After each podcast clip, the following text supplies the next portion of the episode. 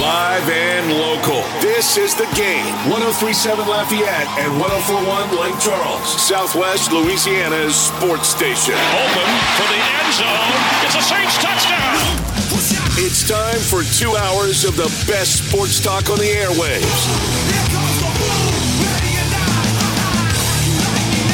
Here's your host, the blonde bomber, Jordy Hultberg.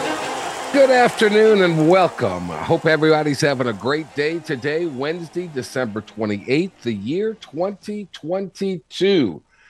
Oh, the rumors are spreading like wildfire. LSU basketball gets their real season underway tonight. The Pels try to make it four in a row. The Saints trying to keep their playoff hopes alive and who's going to win the, in the final four of college football. These stories and much, much more coming your way today. My main man, James Mesh, in the producer's chair in the game studios. He's on the campus of Delta Media, which houses KLWB, which is 1037 Lafayette.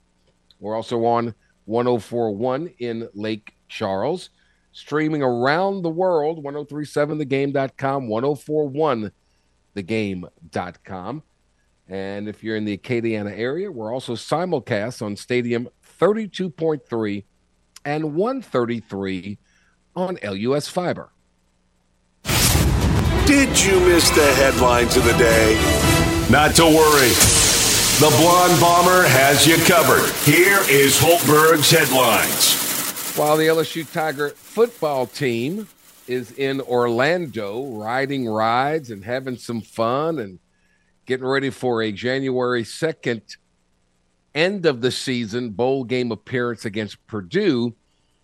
Matt McMahon's LSU men's basketball team opens SEC play tonight against a top 10 opponent when LSU hosts ninth ranked Arkansas in Pete's Palace.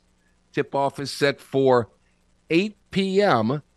And you can listen to it right here on the game 1037 Lafayette, 1041 Lake Charles. Both LSU and the Hogs are at 11 and 1, uh, but LSU hasn't been tested quite like Arkansas has, and they haven't won a bunch of games uh, in, in, a manner that would make you feel very comfortable and confident of them. They have um, they have struggled to say to say the very very least. Um, so we've got that. Um, Arkansas will be without guard Nick Smith Jr. and forward Trevon Brazil, who are both injured. Um, but Arkansas still playing well. We'll see what kind of crowd tonight. 8 p.m. LSU is the underdog in the ball game, and uh, we will see what, uh, what that all entails. After tonight, LSU goes on the road to Kentucky and then Texas A&M. They return home to host Florida. So it's a very difficult, arduous task here at the start of the season. John Brady will join us in just a few min- minutes. The former coach, now the color analyst on the LSU Sports Radio Network, will preview the game about the Hogs. The Pels trying to keep it going, trying to win their fourth straight tonight against the Minnesota Timberwolves with uh, Rudy Gobert and, and company. Um, Pels are getting some some injured players back which is good. Herb Joe, I mean uh, Trey Murphy, Zion supposed to play tonight, so we will see. Uh, the, the Pels were off last night. The Denver Nuggets won. They've won five in a row. The Nuggets are now 22 and 11. The Pels are one game back at 21 and 12. Pels are a game ahead of the Memphis Grizzlies, um, who hold down the third spot. So the Pels right now, three game winning streak. Um, trying to make it four, and tonight's certainly a a winnable game for uh, for the Pels. We'll talk with Shamit Dua um, all about the Pels, and we'll also talk how it's the 20th anniversary, 20 year anniversary since the Charlotte Hornets relocated to New Orleans to become the New Orleans Hornets, and we'll recap tonight at the game. They're going to honor uh, a bunch of the, the, the powerful people that made this come to fruition some 23 years after the New Orleans Jazz pulled up and moved out to Salt Lake City. So we'll reconvene with that. Chris Rosvoglou will join us in hour number two. Oh my goodness! All the speculation now. It's being reported that it's it's the worst kept secret in the NFL. Sean Payton, Tom Brady, package deal coming to the New Orleans Saints next year. Do you believe that? Do you really truly believe that? Well, uh, we'll discuss that, preview the Saints and the Eagles. And do you want Tom Brady as your quarterback? Mike Huguenin will join us. Uh, we're down to the final four gets underway in three days on the 31st, New Year's Eve. Michigan versus TCU, Georgia versus Ohio State. We'll get Huguenin's thoughts on on the final four, get his prediction of the LSU Purdue Citrus Bowl game and, and others as well. Uh, so there you have it with uh, the lineup for today. So we got a lot in store for you and for yours to make sure. Um, look, Twitter and all that stuff, you got to take it with a grain of salt. Okay, you got to take it with a grain of salt. Does it mean it's um, it's out there and people are doing it just to, to get click? I don't know. I don't know. Um, it would be interesting uh, to see how this all transpires. And, and a lot will hold on what happens in the next couple of games. Uh, if, the, if the Pels show some, what if they win both games? Well, they're not going to get rid of Dennis Allen then. Does Tom Brady want to come to New Orleans? Is it a package deal with Sean Payton? Uh, I'm not so sure. I'm not so sure. I just got word from my producer, James Mesh, um, that Kayshon Boutte won't play in the Citrus Bowl. Well, we'll have to double check on that to see um, if that is indeed the case. I don't know if it's uh, has he had a change of heart. Um, let's see. Statement from LSU football: LSU wide receiver Kayshon Boutte is unavailable for the bowl game and not play when the Tigers face Purdue in, on Monday in the Cheez-It Citrus Bowl. Head coach Brian Kelly said. Kelly said Boutte is enrolled at LSU for the spring semester. Uh, okay, they didn't come out and say it was COVID related. So it's certainly not that. You wonder if his grades are in order. That's one possibility um, that's there. Did he break a team rule? Normally, if you break a team rule, they come out and say they broke a team rule. I, I have a funny feeling this is academically related, uh, but time will tell. So Kayshon Boutte, Boutte is unavailable for the bowl game. So stay tuned. Uh, if anything, any other reason that LSU um, is not letting Boutte play, it doesn't seem it's not injury related because they would have said that. It's not COVID related because they would have said that. I don't think it's a, a, disciplinary reason because they would have said he broke team rules. They usually come out with those kind of things when it's dealing with grades, they have the the you know the the um, protect the students' rights, whatever the, whatever the term is for that. So that's what it appears to be, just from the outside looking in, just speculating. That's what it appears to be. But Kayshon Boutte unavailable for the Citrus Bowl. So, um, eh, it is what it is. Um, like I said, one player does not make nor break unless you're the quarterback, and then that's a that's a huge issue and another story. so LSU still favored by 14 and a half in that ball game. So stay tuned. Um, let's see. Tua has a concussion.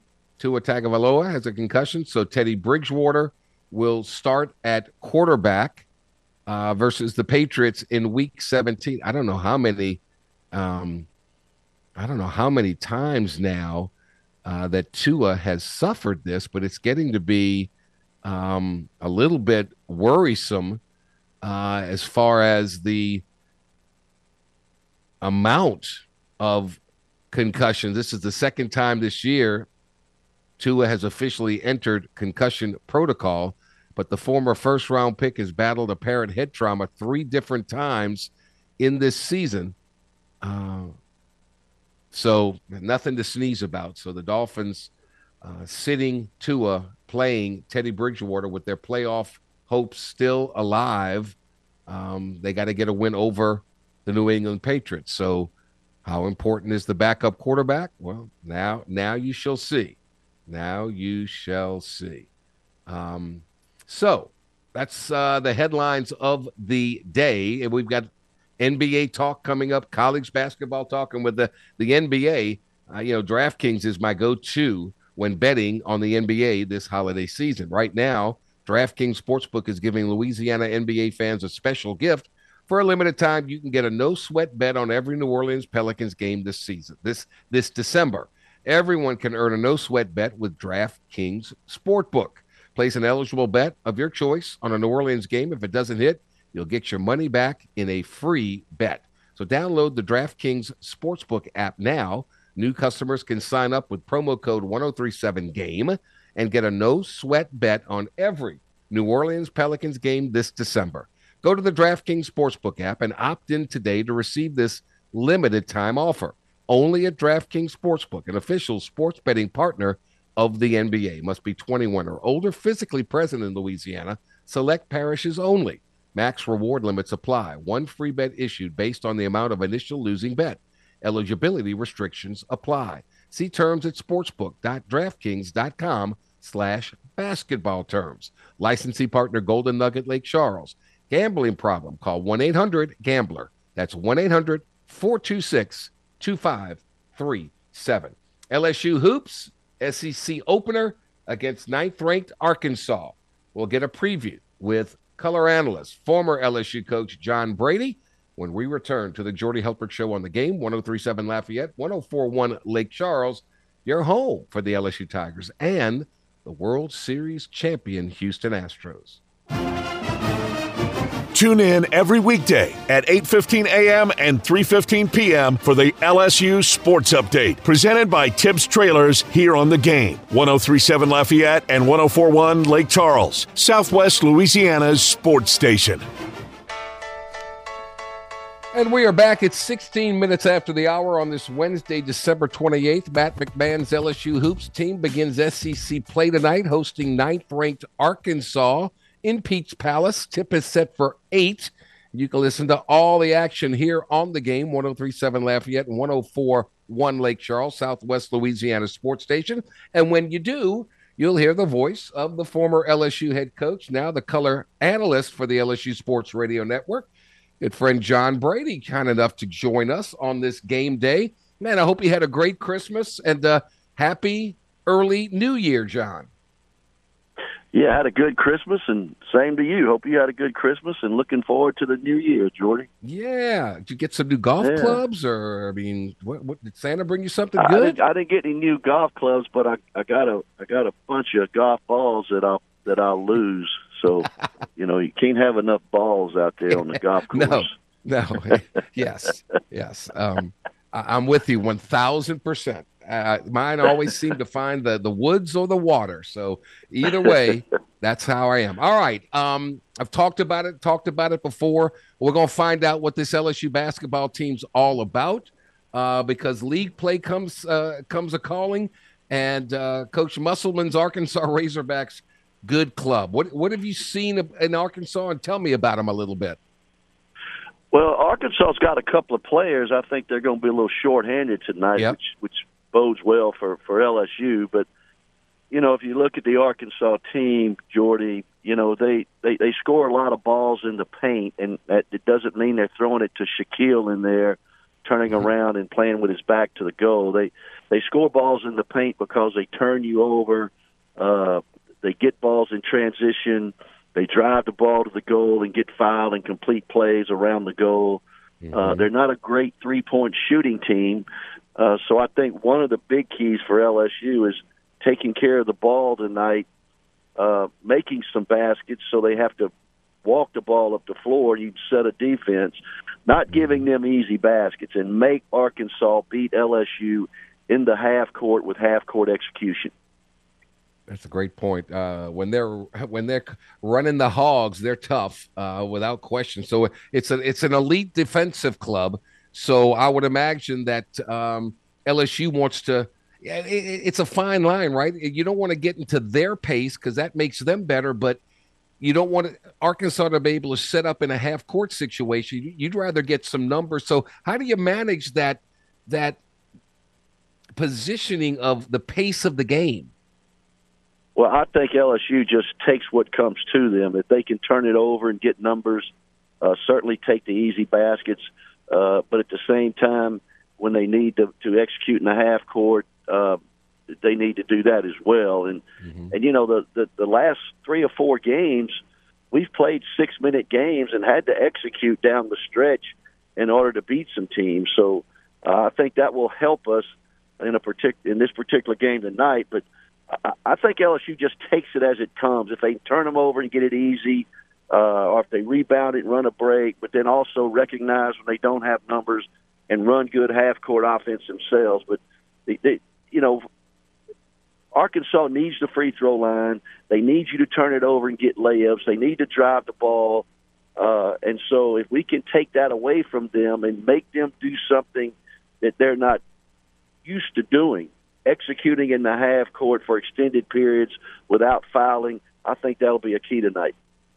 John Brady with us. KJ Williams has been uh, consistent game in, game out. He he's uh, he, he's playing at an all SEC level as far as I'm concerned. Then then after that, and we've discussed this before, where are the where are the points? Where are the numbers going to come from? I know you do it by committee, but but you need another player. And boy, Adam Miller has struggled mightily of late. Uh, but it seems like. Coach McMahon has the utmost of confidence in him. And good for Adam Miller. He can shoot himself out of a slump. Well, it's it's like where are you going to go though? You know that yeah. I think that's the key. I mean, Adam Miller has done it before. Hopefully, he'll get back right to doing it again. And then there was a three game stretch, four game stretch where Cam Hayes, you know, played well, but he got in mm-hmm. foul trouble last game and hit his first couple of shots and then didn't score the rest of the game. So, you know, I think that's LSU's biggest drawback is is where do they go to score baskets yeah. You know, because the SEC is going to do everything they can to take KJ Williams out of the game, right. guard him at the three point line when they throw it to him on the block, uh, maybe come double team him and make somebody else beat us. And unless Cam Hayes or or or, or uh, are consistent from the perimeter, you know, it's going to be tough for LSU, I think, from time to time to score, provided they do a good defensive job on KJ Williams. John Brady with us. Guard play so so important. You bring over a, a point guard and Justice Hill from Murray State. Um, your backcourt is is important. How do you feel about LSU's backcourt as they get ready to go against some of the best guards in the country? Yeah, I, I think I think we're going to be okay in terms of, of taking care of the ball. Uh, you know, okay. we haven't we haven't turned the ball over a lot. We've gotten better at that the last three or four games. Justice Hill's assist to turnover ratio is is quite good. So I think the handling of the ball will be fine. Uh, but you, you never know with, with the pressure Arkansas puts on us. I don't think we have faced that kind or this kind of pressure we're going to see tonight. So it remains to be seen how good we handle it.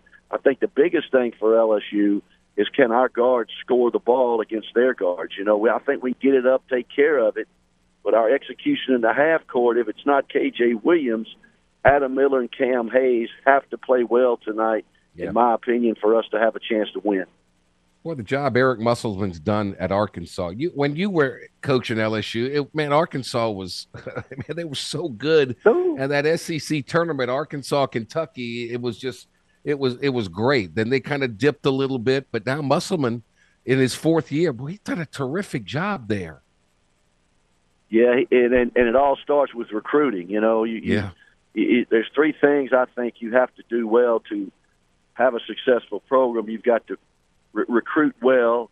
Uh, you've got to schedule smart, and then you've got to mm-hmm. coach him up. And and, yeah. and he's done all three of those. He certainly has recruited well. He's scheduled smart, and certainly he's done an excellent job of coaching. And you put those three things together, uh, it's hard not to have a successful program, and that's what he's doing. Uh, I have no doubt Matt McMahon can uh, will be able to do all that. He was under the most unusual of circumstances. Um, did he schedule smart given the team that he inherited and kind of put together on the fly. Uh, for one, for one reason, I believe he did. Uh, rather than play a bunch of big time schools and you know maybe get beat here and there, build some confidence, find out who can and who can't, and, and go from there. But how do you feel about the schedule at eleven and one right now? Yeah, I, I agree. I think the schedule is right for where the program is and where this team needed to get to. Uh, it, it, they played some close games. They've won some close games. Uh, they, they're used to winning. Uh, I think we're well coached, uh, and I think it's, it was the right thing to do. I, I, I totally agree that it wasn't the time or the place to run out and play a, a schedule like Alabama has played. You know, we weren't right. ready for that. It's not his fourth year. It's his right. first year with ten new players uh, and three coming back, and only two of the three played. So we'll see now. Though it it, it, it gets pretty. Uh, yeah. It's pretty competitive now, so yeah. we'll see in the next four or five games just where we are. Yeah, this will be eye opening for either in a positive way or in a negative way. And as a first year coach at LSU, when you think about what Brian Kelly's done with football, what Kim Mulkey's done with women's basketball, Coach Johnson with LSU baseball. There's a lot of pressure, uh, un, unforced and unwarranted, and un, and not fair on Coach McMahon. I mean, these first year coaches have have been unbelievable.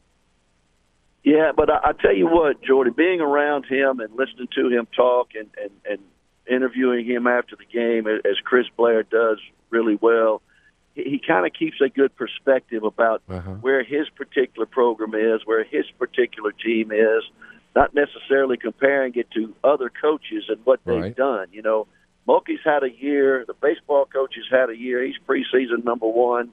Yep. You know, Brian Kelly came in and you know had a good quarterback. He, they they done a nice job with him.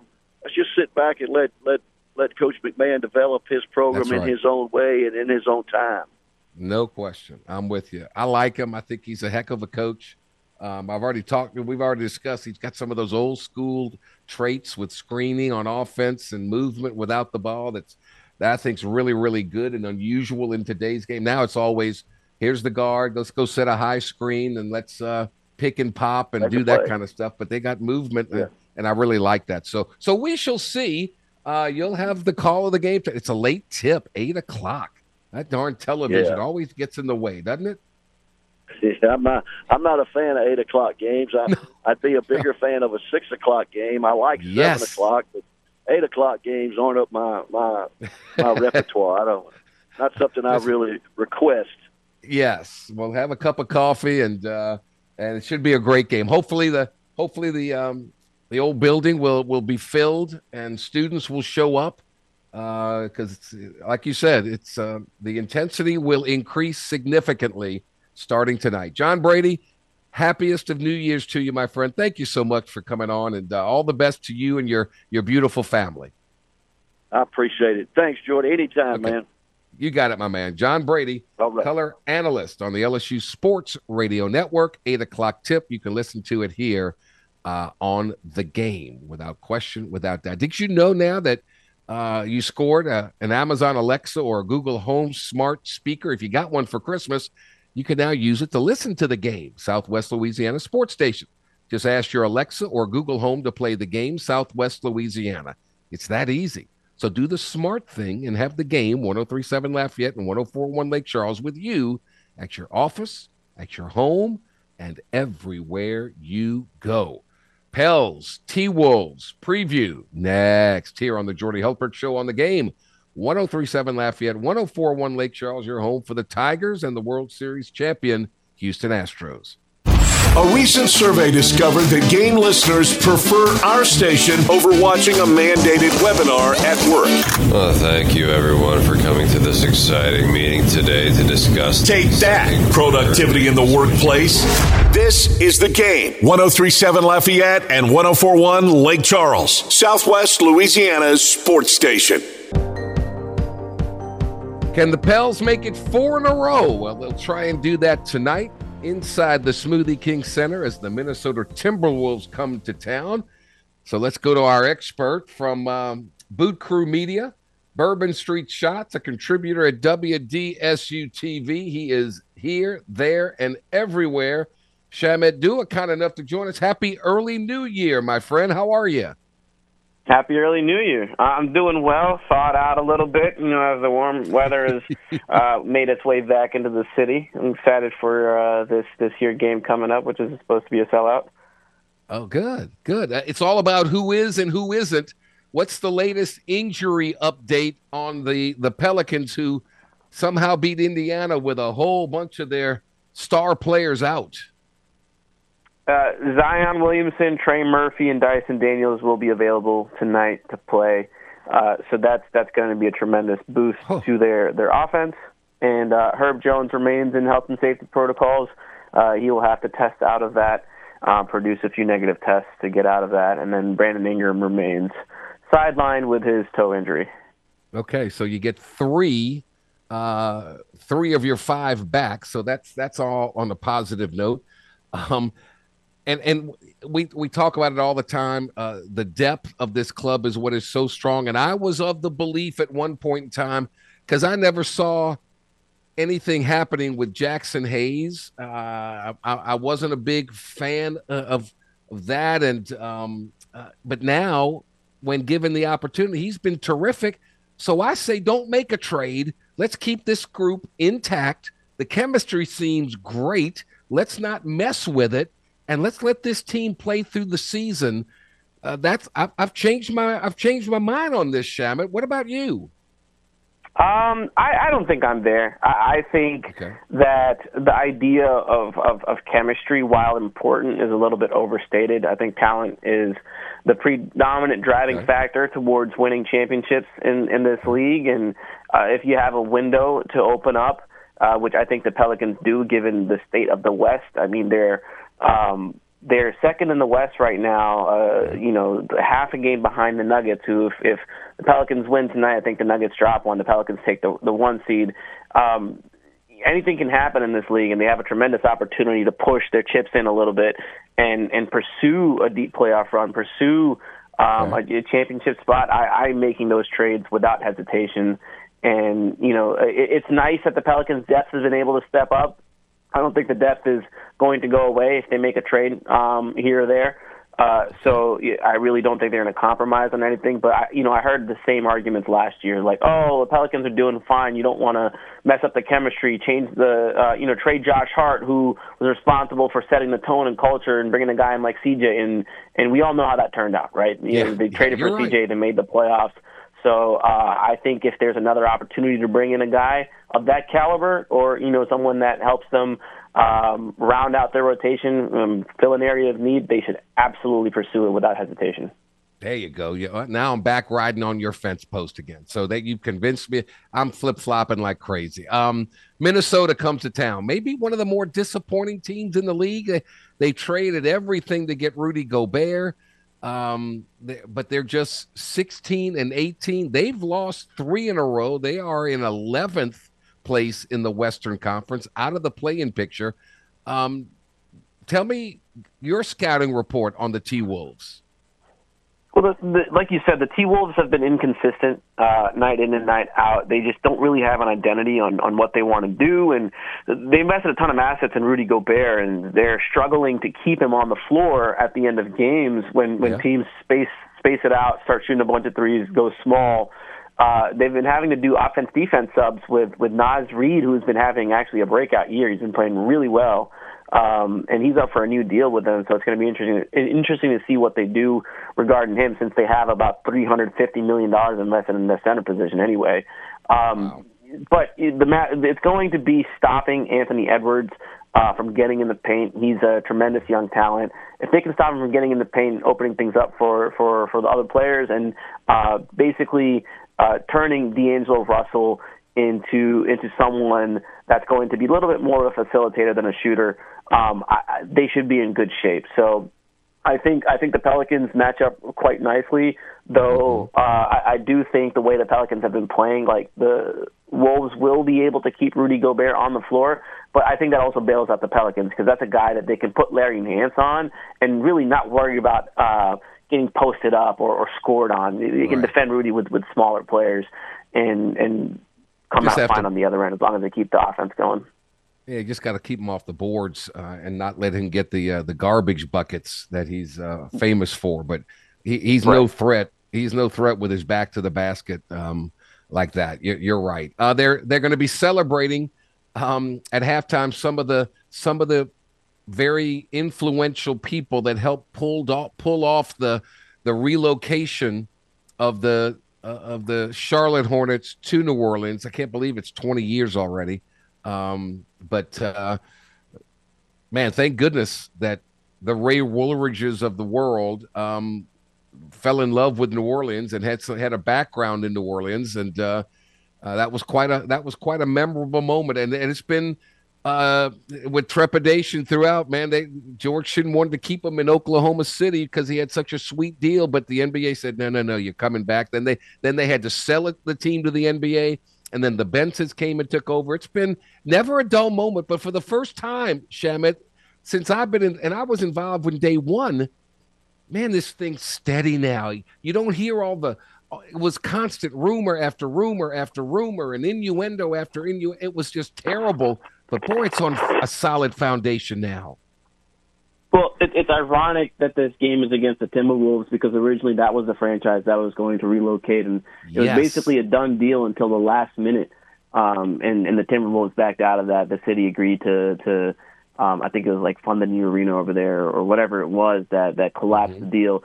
Um, so I, ironic that this is the game that they're choosing to celebrate it on. And, and, and, and yeah, you're right. I think the city should be grateful for for the team and, and the success that it's having this season. And um, you, it's there's an article that came out today that that's basically saying that they're going to um, extend the lease on on the Smoothie King uh, Center that they're currently at. So should be another few years on that. Maybe I think it was a five year extension uh, once it's up in, in I think 18 months or so. So okay. they're, they're going to be in this building at least for the foreseeable future until um, I think there's a little bit more influx of, of money from the expansion side of things in the NBA whenever they decide to go in that direction and, and, and new TV deals get worked out. And I think at that point, um, the Pelicans will start exploring perhaps new arena options. But yeah, the it will be here in, in this arena. It's so cool to be in, uh, in in that downtown area. Where would they build a new arena in your in in your thought process? Well, the the proposed area. Um, that a lot of people have brought up uh, is is that like Mardi Gras World area, kind of by the convention center. Um, oh, okay. Just there, there's there's a stretch of land out there, so um, not not a bad spot. Not you know totally. Uh, it, there's there's like highways that that get off of there, the exits that get off of there, so like it's not going to be terrible from a, a logistics standpoint in terms of getting there, and um, and still you know in the downtown area, obviously not uh, quite in the heart where where Champion Square is at the moment, but um, I, I believe that's that's the the proposed plan. Let's tear down the old municipal auditorium. I used to watch the Jazz play games in the municipal auditorium. Um, I used to watch the Jazz play games in at the Loyola Fieldhouse. I mean, they used to bounce around everywhere, um, and then they would play in the Superdome. So uh, that was the old time, old time Jazz with Pistol Pete and company. But um, when I talked about this franchise being on a solid foundation, we have we still haven't seen enough of this group all healthy playing together for an extended period of time. Give me give me 20 games with Ingram, with Zion, with CJ, with Herb, and all these. Give me give me 20 games so we can see exactly what this team is. What do you think of this team? Is it a legit NBA Western Conference finalists go to the NBA Finals type of a club? You know, I, I think anyone who says something definitively about what kind of team this is, uh, it, it probably has something to sell. Just because, again, like all of us, right. we don't know. We right. haven't seen them on the court to make that decision. I think con- like you know if you're conservative about their approach, uh, you would err on the side of caution and say, well, statistically, uh, you know, the odds of making the Western Conference Final for any team uh, is is slim. So you can't say this is like an odds-on favorite to make it. So, uh, but I, honestly, like I feel like that's a little bit of a cop-out answer. Um, and you know, as I said earlier in the show, if I, I think they have the the top end talent, they clearly have the depth. But if they can make that one move that really increases their chances, to, to mm-hmm. really push the chips in, uh, I would support that, and, and I think that would really solidify it. But you know, you look at their peers right now. The Suns are floundering. Um, you know, Devin Booker's going to be out a month. Out. Memphis right. Uh, has has uh, lost these last couple in in kind of an embarrassing fashion. Um, they're they're an, you know they're good, but like uh, they're they're a team who can't score in the half court, which is traditionally what you need in in the playoffs. Denver's mm-hmm. number one, um, and you know Denver Denver's got what the reigning two time MVP, so mm-hmm. they have a good chance as any to, to I guess make the the conference finals, and then they're getting healthier. But you know when the Pelicans played Denver. Um, they played them really well. The Pelicans did yeah. really well, so it's not really a matchup that terrifies me. And I think Golden State's the the last one, and Steph's out. Who knows how long Steph's going to be out? But they they're the reigning champions, and they've shown that they they've got a gear that they can hit that none of these other teams uh, have hit. So right, yeah, right. I, I think I think it's as open as as it has been in a long time, and that's why I'm such a strong proponent of solidifying the roster to to put what? yourself in that in that position and, and, and, and grab the top seed or grab you know the top positions in the West and, and not let go. We talk about it. It seems like every time I, I I'm with you, but without naming a name uh, the name of a player, what type of player does this team need to make it even better? What style of a player are you looking for? I think they can go in two directions. The the two directions they can go are, are augmenting or improving their big man rotation. Uh, obviously, I'm a big fan of Jonas Valanciunas, and I think they, they are actually underutilizing him, and, and they need to utilize him, and, and especially at the end of, of some games where the teams are bigger than you. Um, but it, it just doesn't seem like they have that level of confidence in him just uh, this season, the way they've utilized him. So mm-hmm. if, if that's the case, if you don't if you don't feel comfortable playing him against the uh, Aleksej Pokusevskis of the world or the Walker Kesslers of the world, then then find someone you are comfortable playing. And um, so so someone maybe that can protect the rim, shoot a few threes, rebound the ball, that kind of stuff. I just okay. I, I really don't think that that player's out there. So if you're if you're improving that spot then you got to go either at like the shooting direction, like someone like Kristaps Porzingis, again, a very big contract, tough to acquire, um, or you know like DeAndre Ayton from the Suns has been on the block. He's not a shooter, but you know we've all seen what he can do on the offensive end, um, rebounds the ball. So maybe those are players they'd be more comfortable playing at the end of games. But if you're not going in the big man direction, if, if small ball is really the direction uh, that they want to take, they want to stick with their their switching, then then then the other option they have is to improve their small unit. So uh, that would be finding a wing size player who can defend multiple positions at a high level and shoot the ball. Shooting is, is paramount when you play small. Uh, because you're going to give up, you're going to give up rebounds. You're going to give up size. You're going to give up interior rim protection. So how do you combat then that? Well, you got to get up threes and you got to you got to make them. So um, yeah, I, you said like don't name a player, but the guy I'm looking at is OG Anunoby from the Toronto Raptors. They're kind of reeling as a team. There's been talks about him being, uh, you know, on the trade market for for quite mm-hmm. some time now. I think he'd cost a pretty penny, but uh, he sure would make this team a lot better. Hmm, very good. I mean, if you could just tell me Naji Marshall is going to play every night like he's been playing of late, I would say, hey, we're fine, we're fine. But you know, con- consistency yeah. is everything, and I can't I can't depend upon that, Shamit.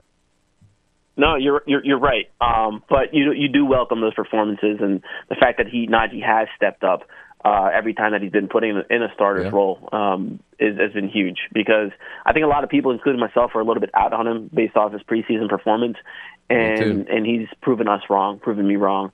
Um, just the ability to rise to the occasion when your name is called um, yeah. is, is huge. You know, you may not get that every night, but you've gotten it when you needed it.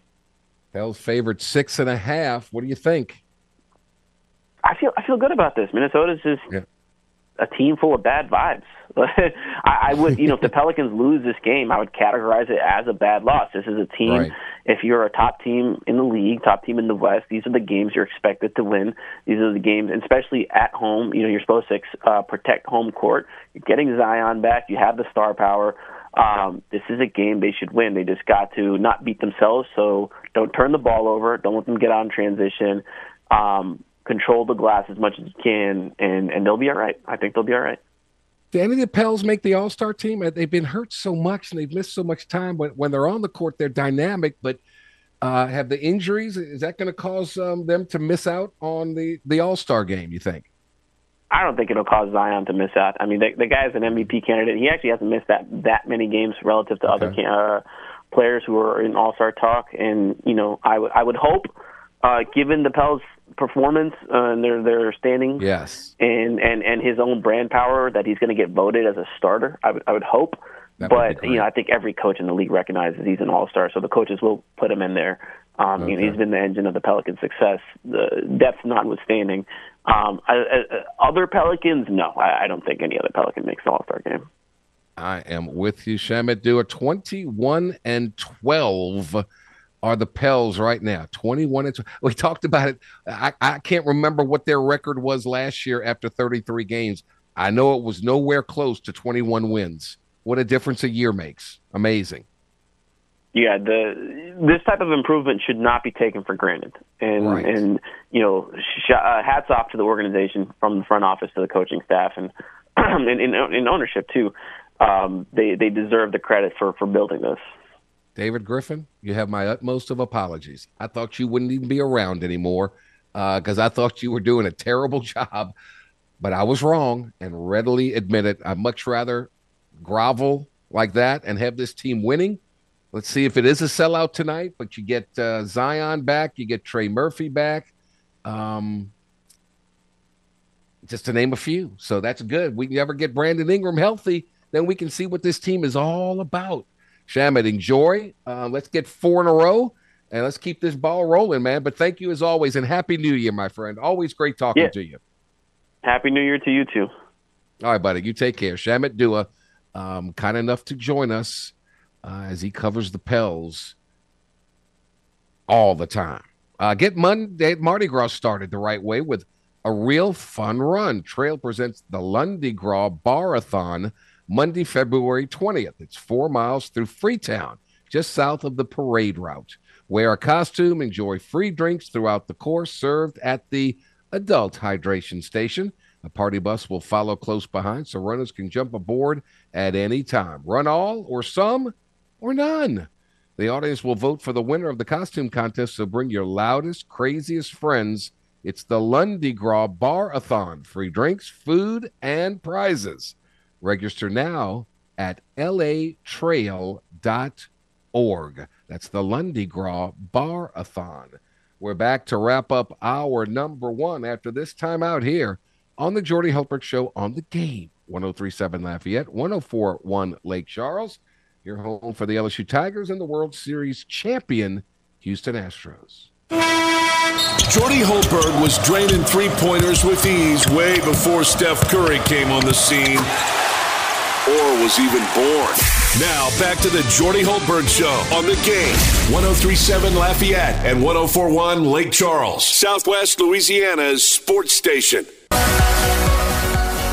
Tune in tonight from 6 to 7 for the McNeese Coaches Show, presented by Maplewood Burgers, line a bit out of Westlake, and the Southwest Louisiana Law Center. Jim Gazzola will be talking all things Cowboys with McNeese Athletic Director Heath Schroyer.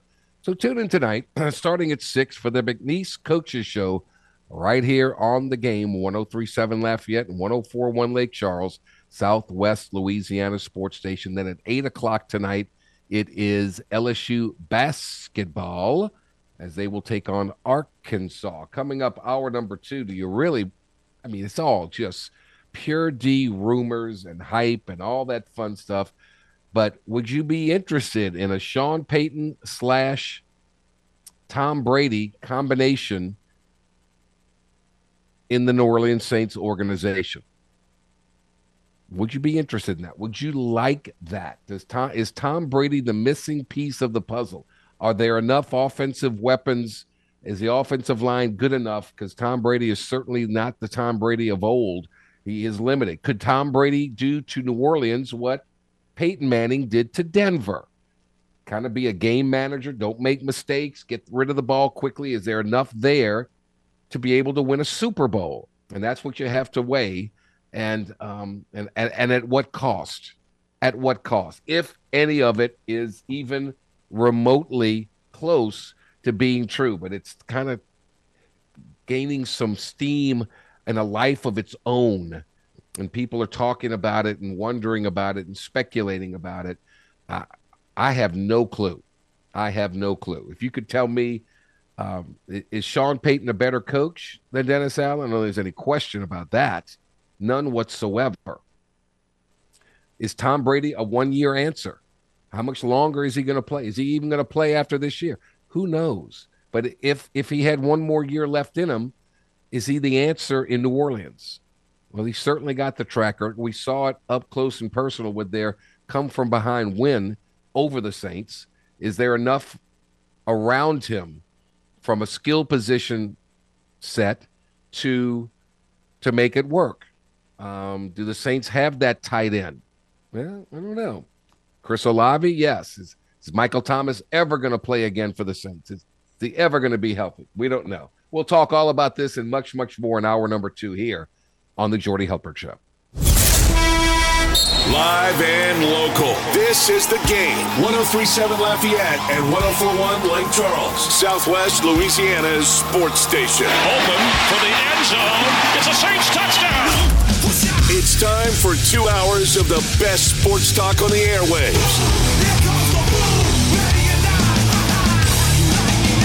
Here's your host, the blonde bomber, Jordy Hultberg. It's hour number two of two, and away we go on this Wednesday, December 28th, the year 2022. Hope everybody's having a great day. Kids still enjoying some time off from school. Everybody prepping for all the big action that awaits us as far as um, college football playoff games down the stretch. NFL games, we got the SEC men's basketball beginning today. LSU hosting Arkansas. The women get ready tomorrow with LSU and Kim Mulkey going to Arkansas. And we got the Pels tonight trying to make it four straight if they can beat the Minnesota Timberwolves. But we begin our number two with um, something that's kind of taken a life of its own Take it with a grain of salt, please. But speculation, rumors running rampant of the Saints um, next year with a new with a new head coach and Sean Payton and a new starting quarterback in Tom Brady. Huh? Well, let's see what my main man Chris Rosvoglou, who's a podcaster for Boot Crew Media, amongst many many other things, what his thoughts are on such a topic. But uh, hope you had a great Christmas, Chris, and happy early New Year, buddy. How are you? I'm doing great, Jordy. Hope the same for you guys. I hope you guys have a great 2023 as well. Uh, but yeah, what a what an interesting kind of way for Saints fans to kick off this week. And instead of talking about the Eagles game, which is obviously going to be a big one, it's kind of the focus right. on what's going on with with Sean and Tom Brady. And I'll say this about it: if you told me to put a, a percentage on it, I wouldn't do anything crazy. I wouldn't put any high percentage on it. But the weird thing is, this is now the third time that Sean Payton and Tom Brady have been linked together, and this is also the second time in the last month that Sean Payton's been linked back to the Saints. So I think when stuff like this comes out, it's coming from someone legitimate, someone's side mm-hmm. of the mm-hmm. story. Uh, I'm just wondering why and why right now. Yeah, that that and who knows? But usually, where there's smoke, there's a fire somewhere, and um, I, I don't know uh, why it all of a sudden pops up after you know Denver fires their coach, and you know it's almost Black Monday. It's not that far down the road, and we shall see. If you told me that Tom Brady could do for the Saints what Peyton Manning did for the Broncos, I'm all in. I just want to win. I'd love another Super Bowl. I don't give it much yeah. percentage points odds of that ever happening. I don't know what Tom Brady's thinking, obviously, but do the Saints have everything you need? Is it all? Are we just missing a very older, very different Tom Brady to be a Super Bowl champion again? I, I don't think they have everything yet, but the thing about Tom Brady, and we kind of saw it when he went to the Buccaneers, you know, whatever those areas of weaknesses may be, there could be some veterans that would come along the way and, and be ready for the ride. You know, I think of guys like Leonard Fournette and, and who just couldn't wait, and even Gronk who just couldn't wait to go play with Tom mm-hmm. Brady. I'm not saying you bring those guys to New Orleans, but there are there's always going to be a market for guys who a want to play with Brady and b just want to play on a, on a contending team. And I do think the idea of Sean and, and Tom Brady pairing up for next year, in terms of on paper, they should be able to win a division that you have to take into account Brady would be away from the Bucs, so that would hurt them. And the Panthers and Falcons are both kind of going through rebuilds. The Panthers um, having obviously more success right now in the field, but I think the division would be up for grabs and they'd be able to take that. The question is, though, you know, would they be improving the running back room, which I think needs to get better? Would they be improving the defensive line, which I think needs to get not only better but also get younger?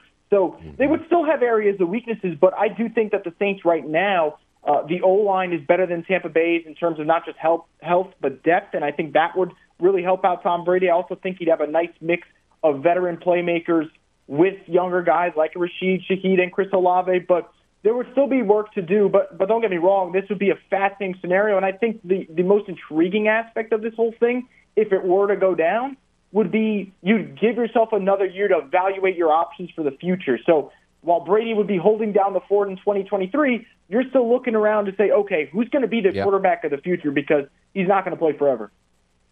That's a great point. Uh, if if this pipe dream were to become reality, do you think Sean Payton could convince Dennis Allen to remain on as a defensive coordinator? I'd imagine no. It's such a you know we're in kind of uncharted territory here because there's a lot of right. people who are like, well, I think it's a silly thing to bring up, and, and my response would be, well, we've never really seen this before, right? right. See a coach kind of step down, the guy who was under him takes the job, and then all of a sudden there's rumors about him potentially coming back. Like th- this is a completely new scenario. No one really knows how something like this will play out, but my guess would be they'd have to move on, right? I, I think for Dennis Allen, and I wouldn't even blame him if, if he got frustrated by all this. And honestly, mm-hmm. I'm sure all this, you know, all this noise going around, it doesn't particularly sit well with him, especially when the team actually is on their first winning streak of the season. And right. who knows, technically still has a puncher's chance to make the playoffs. But yeah, I'd imagine he wouldn't be part of this equation, especially when you have Adam Schefter already reporting that Vic Fangio could be a defensive coordinator for Sean Payton wherever he goes next. So for those reasons, I'd probably imagine DA in this pipe dream scenario would go elsewhere.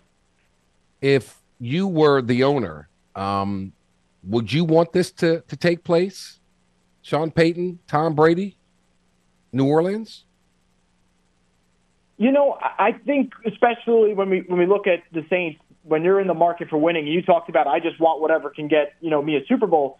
I mean, I think this would be the best route to get there. Now, okay. is the window probably smaller? Sure, but what what's the window right now? Right, it's not exactly looking great. So, right, I, I think for them, if if it's about winning and fixing it, yeah, I think it would help. But you'd also kind of want a commitment from Sean Payton past, let's say, a year or two, because who's to say maybe two, three years go by, the contract expires, doesn't re up, and it's like, well, now I can just pick up my things and go elsewhere. And right. you don't really want to fall into that trap. But I do think if we're talking about 2023 and you're the ownership group and you're thinking, okay, what gives us our best chance to win? Right now, that seems to be the best option. But again, this is going to be a really, really wild offseason. I'm sure there's going to be a lot of other doors that open up. I mean, Derek Carr could be a guy yep. that's on the market for, for a team like the Saints, and maybe that's yep. an option to look at. So I'm fascinated to see how it plays out. Either way, I think we will get a very exciting and, and, and a lot of changes uh, in New Orleans. A lot of changes. They are coming, no question about that. Still in all, the Pels, um, uh, the Pels, the the Saints with an opportunity to keep their faint playoff hopes alive uh, if they can go into Philly and win. I look at the game and I'm looking at every aspect of it that I can think of, and I'm like, Saints can't win that game. They just can't. Tell me, tell me if I'm crazy and and why. You know, it's so tough because I think if you're the Eagles, this might be the game where maybe you decide to rest people. And and for starters, you're not going to have your All-Pro offensive tackle in Lane Johnson, so that's going to be a big hit. As of now, it's still early, but Jalen Hurts didn't practice Wednesday, and look, if he doesn't practice Thursday, I, I don't think he plays Sunday, and they might save right. him for the final week of the season because all they need is one win, and they have the top seed in the NFC. And and honestly, I I don't know if they really want to go back to back weeks with sitting their guys. But so who's to say they don't maybe rest some players this week, play in week 18, then they get another bye after that where they can feel uh, you know fully charged for the divisional round. So look, I think even if Minshew plays and the, the Eagles aren't at 100%, you're still going to put them as the favorites for this game. They've been the better team, both in talent and in the way they've been coached. And you look at the Cowboys game last week. I mean, it's not like they got blown out of Jerry's world there. They were in it right, right. to the very end. They had a drive going, and if it weren't for a couple of incomplete passes, they might steal a win in Dallas. But what I look at in terms of formula are two things. I think for one, forcing turnovers. Dallas did a really good job of doing that. I believe the Eagles had four turnovers, and you know, the Saints have done, I'd say, a poor job this year of forcing turnovers. But if you look at the Cleveland game, did have an interception there. Uh, you even look at uh, the way they've kind of played against the Falcons, did a good job there. So I think the defense is playing better where they can keep themselves in it if it's not Jalen Hurts. If Jalen Hurts plays, I think the running dynamic makes it so tough. But let's say he's mm-hmm. not playing, defense needs to step up, but also offensively, you saw that Eagles pass defense be a little susceptible to the big play. You know, whether it was a T.Y. Hilton fresh off the, the right. streets and into a Cowboys uniform making a big play.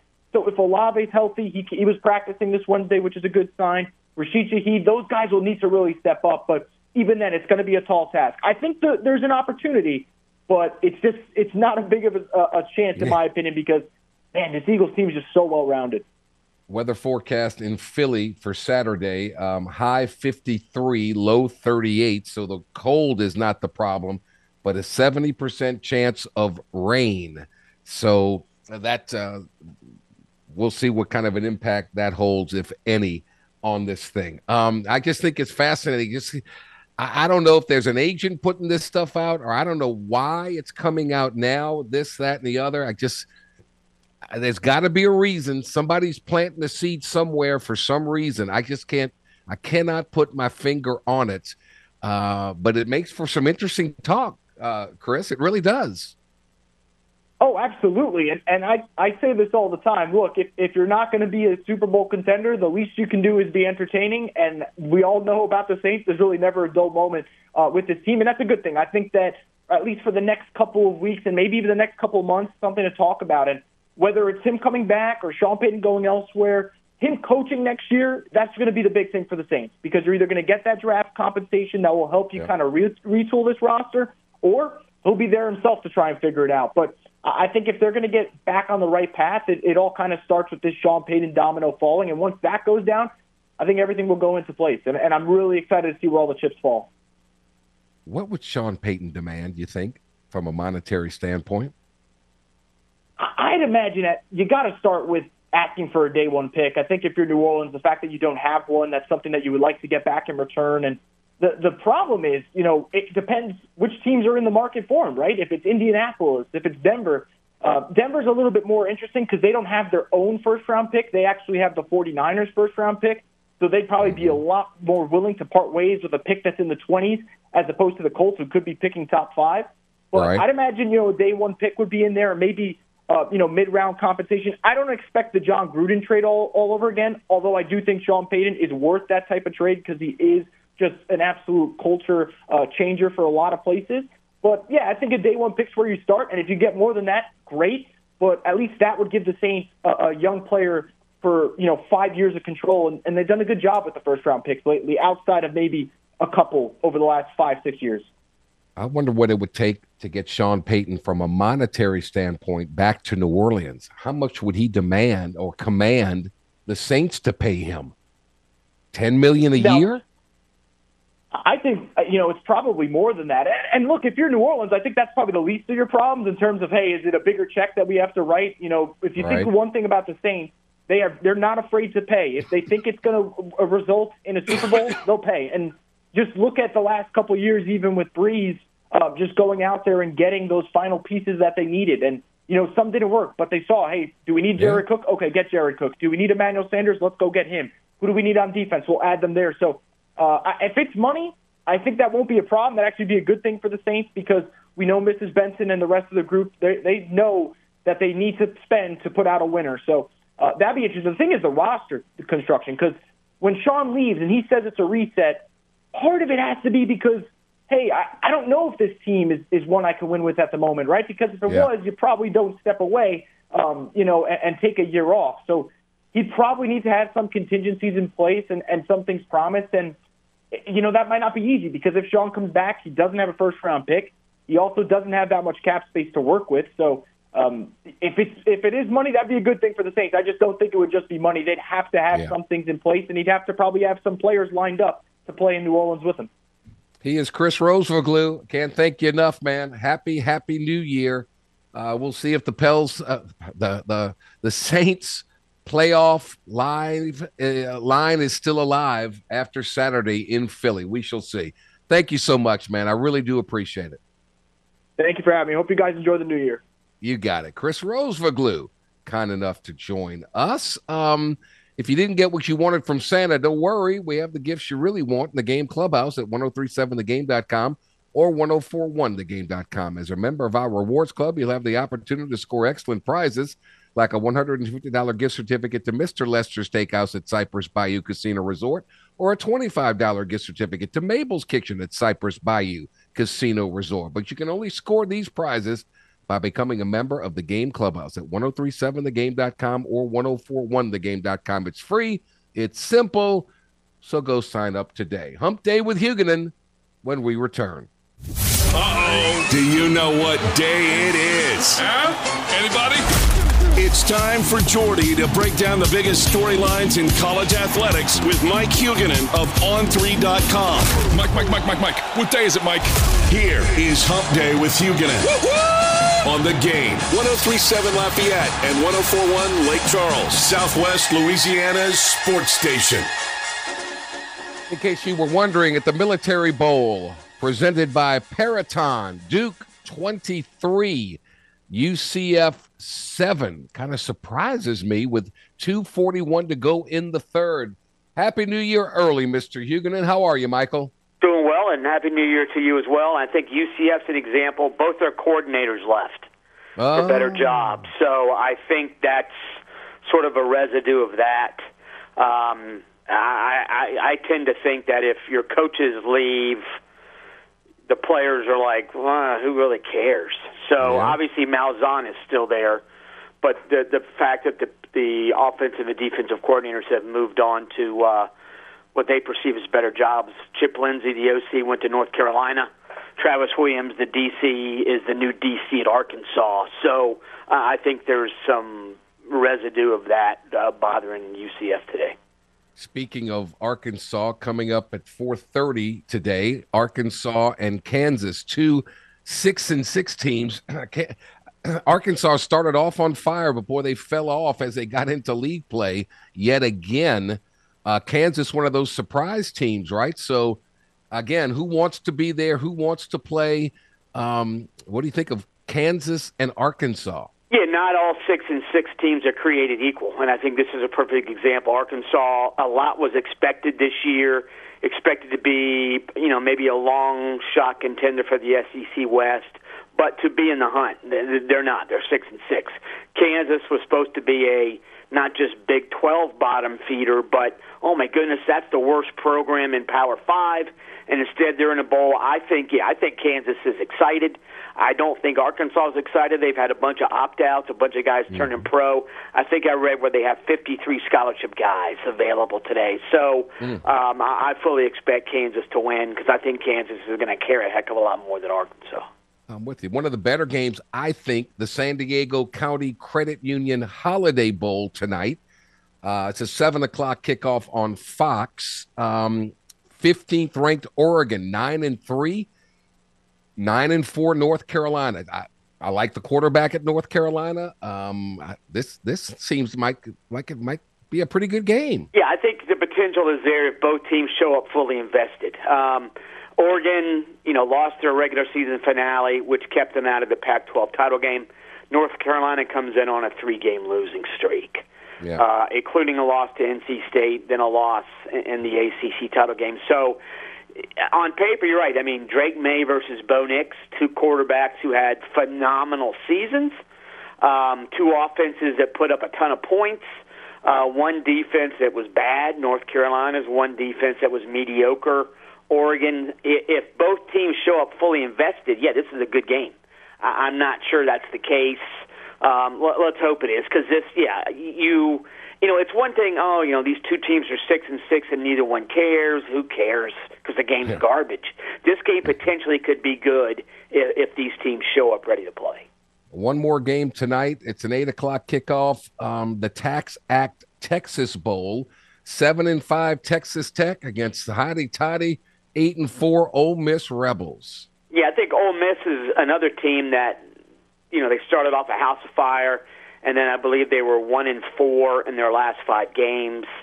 Um, Texas Tech uh, was a pleasant surprise. They weren't world beaters, but they did go seven and five with a new coach. Um, their best players. Uh, the, the, the defensive lineman Tyree Wilson's the first round pick is not playing in this game. Um, again, I think it's all about being invested in caring. I'm not sure Ole Miss cares. Um, mm-hmm. Their season went south at the end of the season in a big way.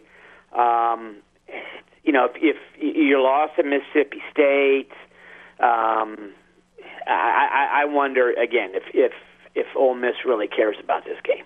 if they do, they, they should win, but yeah, because uh, they're better. But yeah, I, I I would not be surprised if Texas Tech wins because I'm not sure Ole Miss is going to care. The college football fans' dream. Three games today. You got three games Thursday. Syracuse seven and five taking on Minnesota. Row, row, row your boat. The Minnesota uh, Golden Gophers. They're playing in the Bad Boy Motors Pinstripe Bowl. Is that the one that's in Yankee Stadium? Yankee Stadium, yeah. And I, yeah, that to me is about you know in, in Syracuse. Uh, I lived in New York City for a while. I believe Syracuse, the most Syracuse, the second most Syracuse alums anywhere are in New York City. So again, another team that was they started off six and zero, oh, which means they went one and five down the stretch. I, still think Syracuse fans will show up um, because they haven't been in a bowl in a couple seasons. Plus, yeah, it's cool. Hey, the game's in Yankee Stadium. That's pretty cool. Yeah. Um, Minnesota is a extremely boring team to watch, but they're extremely physical, and that's the one thing. You know, if this were a regular season game, I, I think the storyline would be: Can Syracuse hold up against Minnesota's physicality?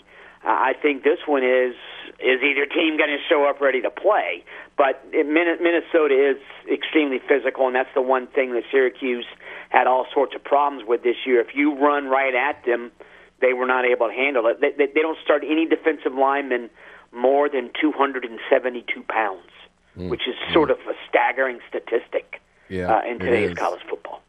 I don't know what Cheez It is forking out to be the host of bowl games. They're hosting uh, the, the Citrus Bowl that LSU and Purdue are playing in. They're also hosting the Cheez It Bowl on Thursday with six and six Oklahoma against, I think, one of the surprise teams, Florida State, nine and three. What a year uh, Coach Norvell and the Seminoles had. Yeah, and I think Florida State, Oklahoma's defense has been bad all season.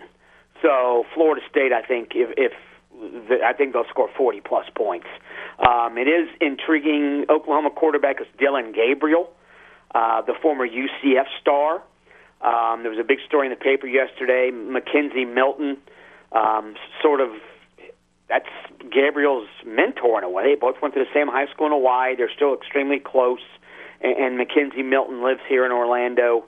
Um, so, in, in some respects, it's the old conquering hero coming home with Dillon Gabriel. The problem is Dillon Gabriel's defense is is horrendous. So, I, I think mm. FSU wins, uh, frankly, quite easily. And you're right. This game has had a number of name changes. I think at one point this was the old Blockbuster Bowl. Yeah, um, that's a couple right. years ago. I can't even remember how many name changes it's God. gone through in the last ten years. I think it's three. Um, mm. They're both played at the Camping World Stadium, which is the old Citrus Bowl. Yeah. Um, and the same organization puts on both games, but you're right. Cheez It. Expect to see a lot of Cheez It ads in the next couple of days. yes, that's right. Um, Eight o'clock Thursday the Valero Alamo Bowl in the old Alamo Dome in San Antonio. Eight and four Texas ranked 20th. This is a good one. 12th ranked Washington, 10 and 2. I really like the Huskies in this one, but what do you think? Yeah, um, Michael Penix has already said he's coming back uh, for Washington. He leads the nation in passing. So um, all their receivers are underclassmen. So Washington's offense is a full go. Texas will be missing not only Bijan Robinson, but also Roschon Johnson, their second string back. He's considered a second day NFL pick, so both those guys, smartly to me, are, are sitting this one out. Now, again, if this were two teams um, at full strength, this would be one of the top five or six bowl games. Um, Because Washington's offense, man, Michael Penix, he, he is sort of like the poster child for the transfer portal. Um, you know, basically Indiana's like, we've given up on you. You're always hurt. So he goes to Washington, plays for his former Indiana offensive coordinator, and leads the nation in passing. so he, he has had a phenomenal season. He's already said he's coming back. It's a fun offense to watch because I think deep down inside, if Penix didn't have to hand off, he'd be ecstatic because yeah. man, that receiving core is really good. Um, they throw the ball well. He's well protected. Um, Texas is playing, frankly, a home game. Uh, I, I think Washington wins, and I, I think Washington would have beat Texas even at full strength. I'm with um, you. Assuming Washington shows up ready to play, and I think they will. I think they're going to beat Texas. That's the Thursday slate. Uh, give me one game Friday that I should uh, focus on. I'll give you all the all the games, folks. Maryland versus North Carolina State, Pitt versus UCLA, Notre Dame, South Carolina, Ohio, Wyoming, Tennessee, Clemson. What's the best game? Again, I think this all goes back to who shows up ready to play. Yeah. Um, maybe South Carolina, Notre Dame, um, because you know Spencer Rattler's coming back. Um, they did lose their tight. Yeah, I know. They, I think Anton Wells. I, I don't know. These games are not. It's hard to comment on any of these because yes you know, on paper, hey, that's a good matchup. Oh yeah, he's out, he's out, he's transferred, uh, he's hurt. Um, Tennessee Clemson would be good if Hendon well Hendon Hooker wouldn't be playing though. Right. But um, that you know that there's still some intrigue there. What does Joe Milton do at quarterback for Tennessee? Um, because Clemson, you know, without DJ Uiagalelei, I don't think that's a big deal, frankly. Cade Klubnik making his first start for Clemson, which is I think the beginning of the Klubnik era because I think he'll be uh, starting for two more years. Uh, so there's some there's a little bit of intrigue in each one of these games, but I think for mm-hmm. the most part, um, if you got other stuff to do on Friday, uh, fine, do it. Yeah. Save it for Saturday because yeah. that's the big ones. And we'll uh, take a quick time out here. We'll talk about the Final Four and uh, get Mike's thoughts on some of the other SEC teams that still have bowl games yet to play when we return to Hump Day with Huguenin here on the Jordy Hultberg Show on the game 1037 Lafayette, 1041 Lake Charles. They say shooters shoot. He's a man who shoots from the hip and a man who's hip when he shoots. And no one shoots more from the hip when it comes to sports talk than the blonde bomber. Back to more of the Jordy Hultberg Show on the game. 1037 Lafayette and 1041 Lake Charles, Southwest Louisiana's sports station. 35 minutes after the hour on this Wednesday, December 28th, the year 2022, counting down to when we get to celebrate the new year uh, coming up on Sunday. Mike Huguenin, Hump Day with Huguenin, we continue. Um, we've gone through the games through Friday. Uh, Saturday is the big day. Uh, you've got Iowa versus uh, Kentucky. Um, it's tough when you have to kick off at 11 o'clock in the morning, but that's the TransPerfect I've never heard of that. TransPerfect Music City Bowl in Nissan Stadium in Nashville. Can the Cats beat the the no offense Iowa Hawkeyes? Yeah, I think this is a game where first team to ten points wins. um, and it's sad. I mean, Iowa's offense is, is atrocious. Kentucky's going to have some key guys sitting out, but even with that, I, I, you know, I, I think Kentucky can play uh, you know, our defense is at 75%. Well, that's good because you'll you'll still keep Iowa under 10.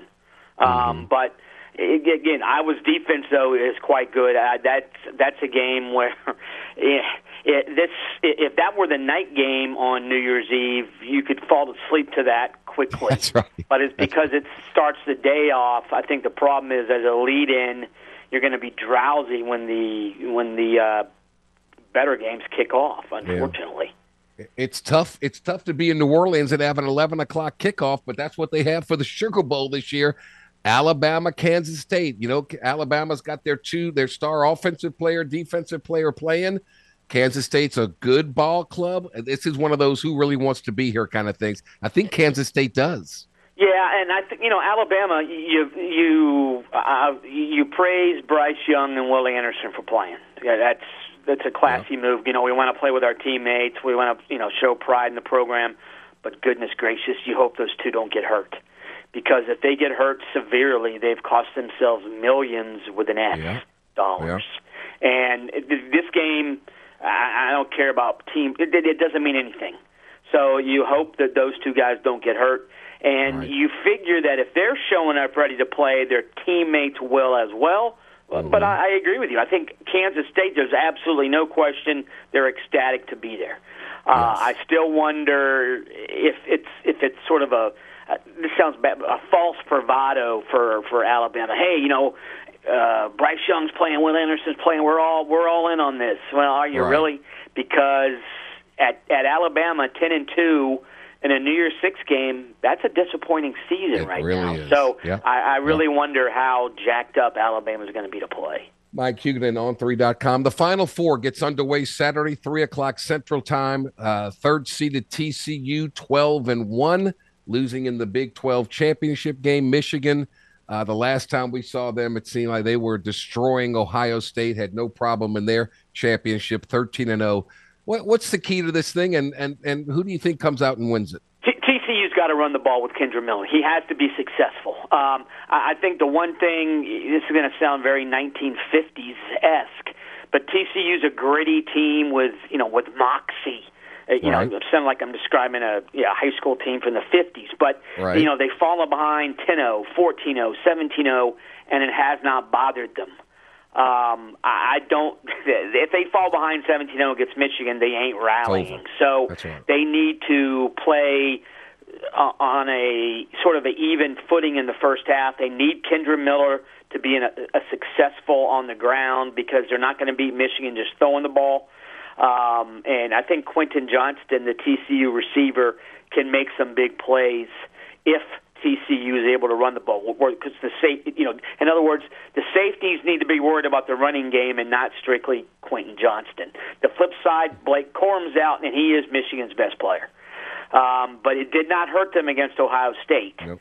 So, but in some respects, though, okay, Corum played early in that game.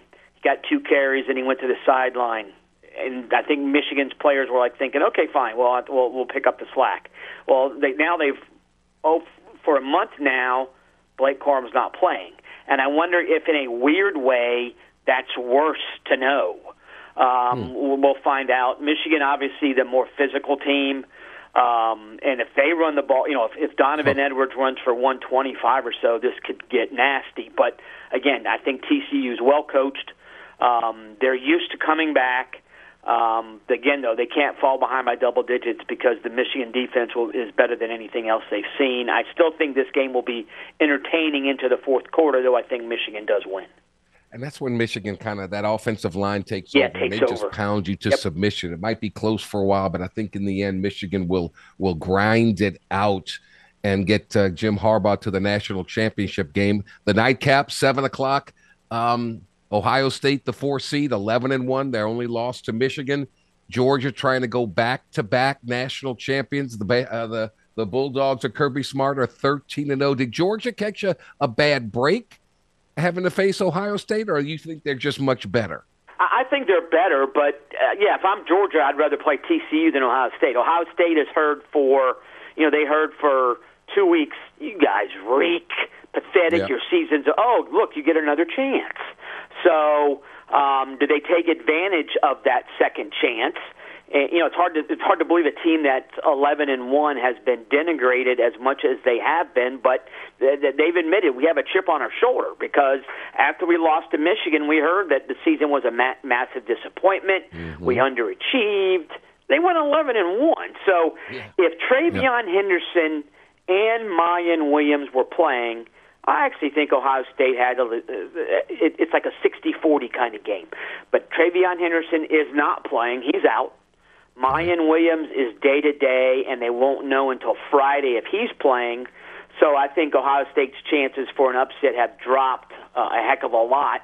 Um, but I think if if they can protect C.J. Stroud, uh, I think they can do some damage against the Georgia secondary. Now, the most explosive offense Georgia has seen this year was Tennessee's, and they just manhandled the Vols. Uh, Ohio State's offensive line is much better than Tennessee's. It probably has four future NFL guys.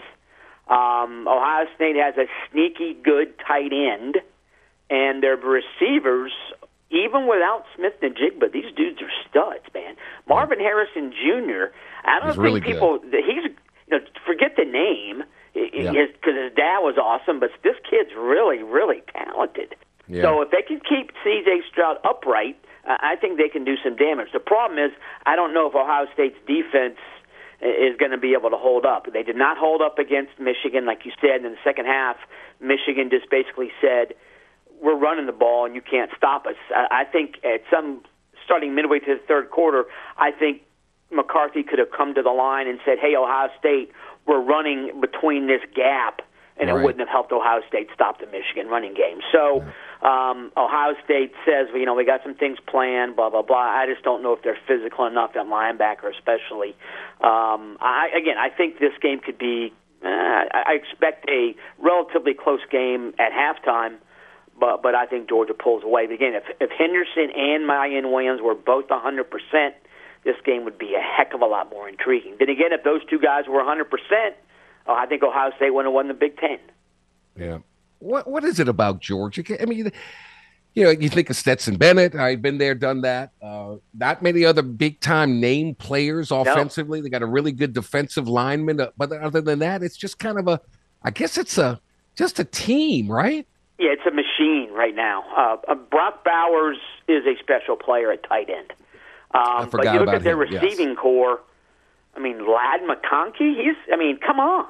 Marvin Marvin Harrison is better running backwards than Ladd, McConkey is running Right. forward.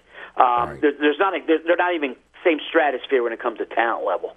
But McConkey does things that he's able to do because Todd Monken puts him in great situations. And, and uh, yeah, I'm not denigrating McConkey, but talent wise, he's not close to Harrison, but he is good.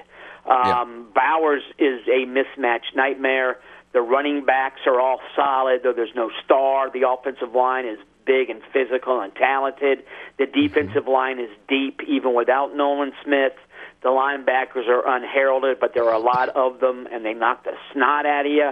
They got good players in the secondary. It's just a good all-around team. Uh, And you're right, Stetson Bennett. You know, last year it was like, oh my God, they're going to win this. They're going to win the national title with Stetson Bennett. And this year, it's almost as if Bennett plays with a swagger now. Yeah. Um, he seems extremely comfortable in the spotlight. Um, he, and he's he's he's what a great story. He's, I mean, Yeah. he's by all accounts just a fantastic guy. Right. Who's playing? You know, he he grew up wanting to be a bulldog. Went to games when he was like two years old with his dad. All Right. that kind of stuff. So small town, southern Georgia guy, salt of the earth kind of guy. So, but yeah, you're right. You look at Georgia individually; they're all good. But like, okay, outside of Brock Bowers, who's the best player on the team? Yeah. Most teams in the, in the college football playoff, you know who? Okay, he's best, he's second best, he's third best. Right. Georgia, it's like Brock Bowers, and then oh, 16 guys are the same almost. It, Yeah, it is that's really right. That's right. All right. Um, we both think Michigan and Georgia are going to survive and advance to the championship. Of if you could pick a team that you think had the best chance to upset Michigan or Georgia, would would it be TCU upsetting Michigan or would it be Ohio State beating Georgia? You know, a couple weeks ago, I was thinking it would be Ohio State because I thought that perhaps Henderson and Williams could play. Yeah. And even when when I found out Henderson was out, I'm like, you know, Miyan Williams is really good, maybe so.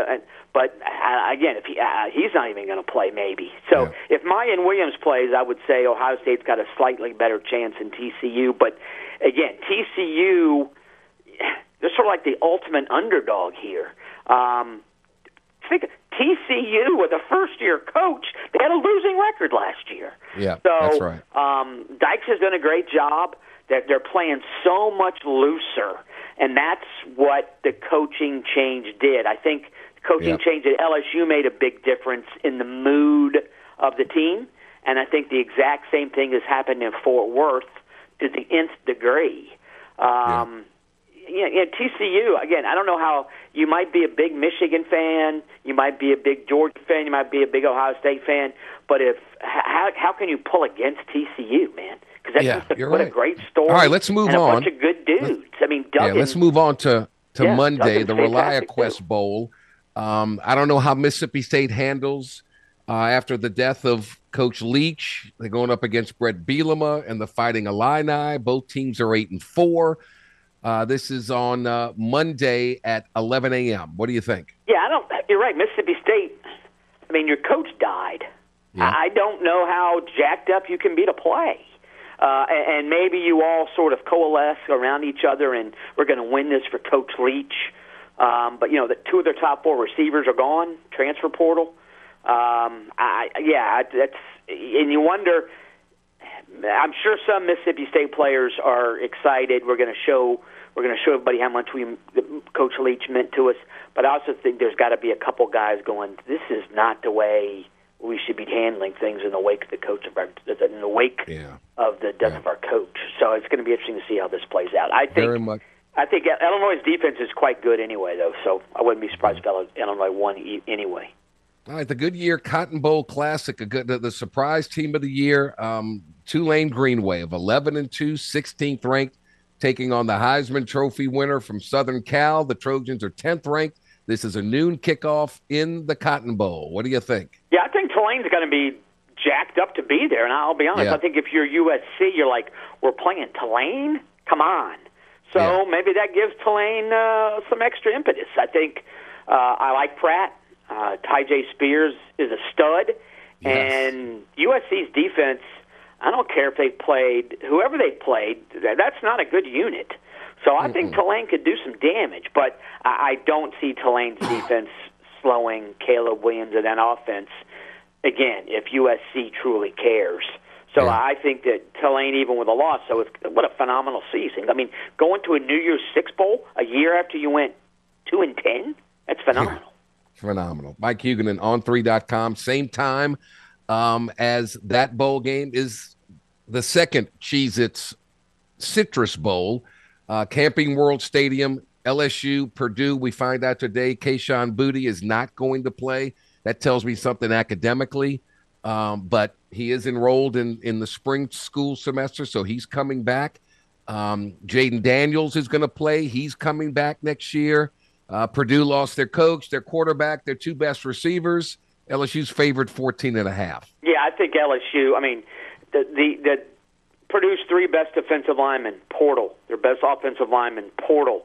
Um, the quarterback sitting out. Like you said, there was Charlie Jones had a great season at receiver, sitting out. One of their corners sitting out. So, uh, yeah, LSU, even without, they, they could play without two or three receivers and, and still win this game because I think LSU's better anyway. But then mm-hmm. Purdue, all the opt outs, all the transfers, I think LSU wins this game quite comfortably. All right. And finally, the last one, um, the granddaddy of them all, so they say, the Rose Bowl game. Uh, Penn State, 11th ranked, 10 and 2, taking on Utah, the 8th ranked Utes, who are 10 and 3. Yeah, Penn State, it's weird. They're, they're 10 and 2, um, and they finished third in their division and they're in the Rose Bowl. And those two losses were one-sided games. So it's pretty nice reward for having a slightly disappointing season. Yeah. Um, Penn, and, you know, Penn State they can play. Utah can play. Um, I think both these teams will be ready to play, show up, do some nice things. Um, interesting quarterback matchup. Um, I, I think I love, Penn State's better. I love Rising from Utah. Yeah. I like I think him. I think Penn State's better. Um, but you know, Utah was in this game last year, lost to Ohio State in an epic game. Um, but yeah, and, and frankly, the Cam Rising is good. And if Penn State covers the tight ends, which you, USC did not do this year when they lost twice to Utah, I think that if as long as Penn State covers Dalton Kincaid, Penn State's going to win this game. Mike Huguenin, you must be heaven on earth, man. Game after game yes. after game. Thank you for your your picks, your expertise, and have a happy, happy new year, my friend. Because all we have to do now is talk about one more game in college football. We can finally talk Oops. college basketball. Yes. yes. Yes. Thank you, my friend. All right, talk to you next week. Happy New Year. You're the best. What's that? Tune in next week to the Jordy Hultberg Show for Hump Day with Huguenin here on the game 1037 Lafayette and 1041 Lake Charles, Southwest Louisiana's sports station. Here's three pieces of advice to live by. Never play cards with a guy whose last name is a state. Don't spit into the wind.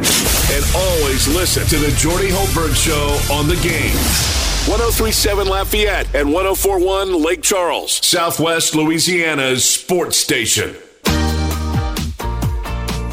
Okay, fun, fun day today. Special thanks, John Brady, LSU Arkansas. Listen to it right here on the game 1037 Lafayette, 1041 Lake Charles. Tip against the ninth ranked Hogs is at 9 p.m. Shamit Dua previewing the Pels and the T Wolves, 7 o'clock in the Smoothie King Center. Chris Rosvoglou, Sean Payton, Tom Brady, combo to the Saints? Yeah, who knows? Who knows? And Mike Huguenin of on3.com with all of his college football um, bowl game picks. He picks LSU to win. He's got Georgia and Michigan meeting in the national championship. If today is your birthday, December 28th, happy birthday from all of us to all of you. Uh, Denzel Washington, one of my all time favorites, is 68 years old, former LSU Tiger. Never forget against Rice, I think he caught six touchdown passes. Carlos Carson, 64 today, former LSU baseball player, now in the big leagues. Austin Nola is 33 years old today, and a teammate of mine, we called him the astronaut uh, from Dallas, Texas, Dwayne Scales, is 64 years young today. Happy birthday, astronaut. Boy, could he play. Holy cow. Uh, James Mesh, thank you so much for all you do. Uh, tomorrow we'll get some NFL picks with the Schwab. We'll recap the LSU basketball game, the Pels game, and whatever else comes down the pipeline. No Kayshon Boutte for the Tigers in the bowl game. Until tomorrow, stay thirsty, my friends. Do everything you can to stay healthy. Let's be kind to one another and be happy. Have a great day.